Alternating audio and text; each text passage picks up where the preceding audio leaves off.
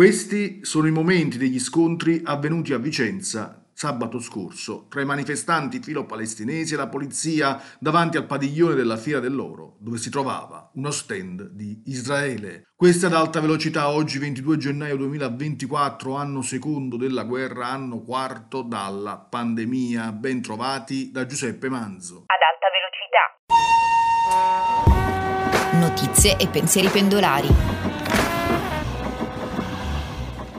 Oggi parliamo di sostenibilità e biodiversità. Conosciamo la biodiversità? Cittadini consapevoli per un destino comune è il titolo dell'incontro che si è tenuto il 19 gennaio all'Accademia delle Belle Arti di Reggio Calabria, organizzato dal Centro Europeo Direct del Comune di Reggio Calabria in collaborazione con Evermind, società benefit e promosso dall'assessorato alle politiche giovanili del Comune, ha chiuso la terna di eventi. In questo appuntamento c'è stata la restituzione e un'analisi degli apprendimenti acquisiti nei primi due. La partecipazione attiva degli studenti dell'Accademia delle Belle Arti si è tradotta nella creazione di elaborati artistici contemporanei che sono stati stati presentati durante il seminario. Ascoltiamo il portavoce di Slow Food Calabria, Michelangelo D'Ambrosio, e Francesco Biacca, founder di Evermind, voci raccolte da Maria Pia Tucci. La sostenibilità è un'attività dell'uomo che a tutti i costi eh, nella, nella sua attività antropica vive questo pianeta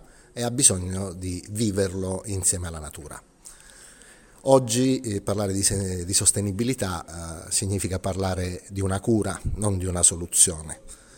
La biodiversità è delicatissima, abbiamo fatto tantissimi danni, oggi un atteggiamento sostenibile può eh, non risolvere, ma sicuramente rendere meno impattiva la nostra presenza su questa terra. Questo percorso che è iniziato a dicembre 2023, un viaggio fatto di tre tappe, eh, abbiamo cercato tramite delle storie ispirazionali di informare, sensibilizzare ed educare cittadini, imprese e associazioni culturali sui temi della biodiversità e della sostenibilità con l'obiettivo, che speriamo di portarci a casa, di eh, rendere consapevoli tutti che stiamo prendendo in prestito delle risorse dalle future generazioni e quindi la sostenibilità è sicuramente la strada maestra da seguire. Non è solo il tema ambientale ma anche la dimensione socioculturale ed economica che deve essere resa sostenibile.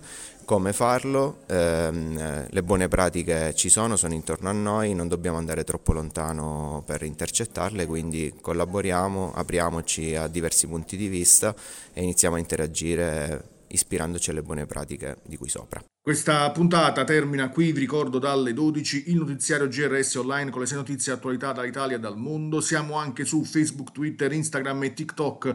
Prima di salutarvi, ecco cosa diceva Lev Tolstoi. Una delle prime condizioni di felicità è che il legame tra l'uomo e la natura non si rompa. Giuseppe Manzo, giornale radio sociale.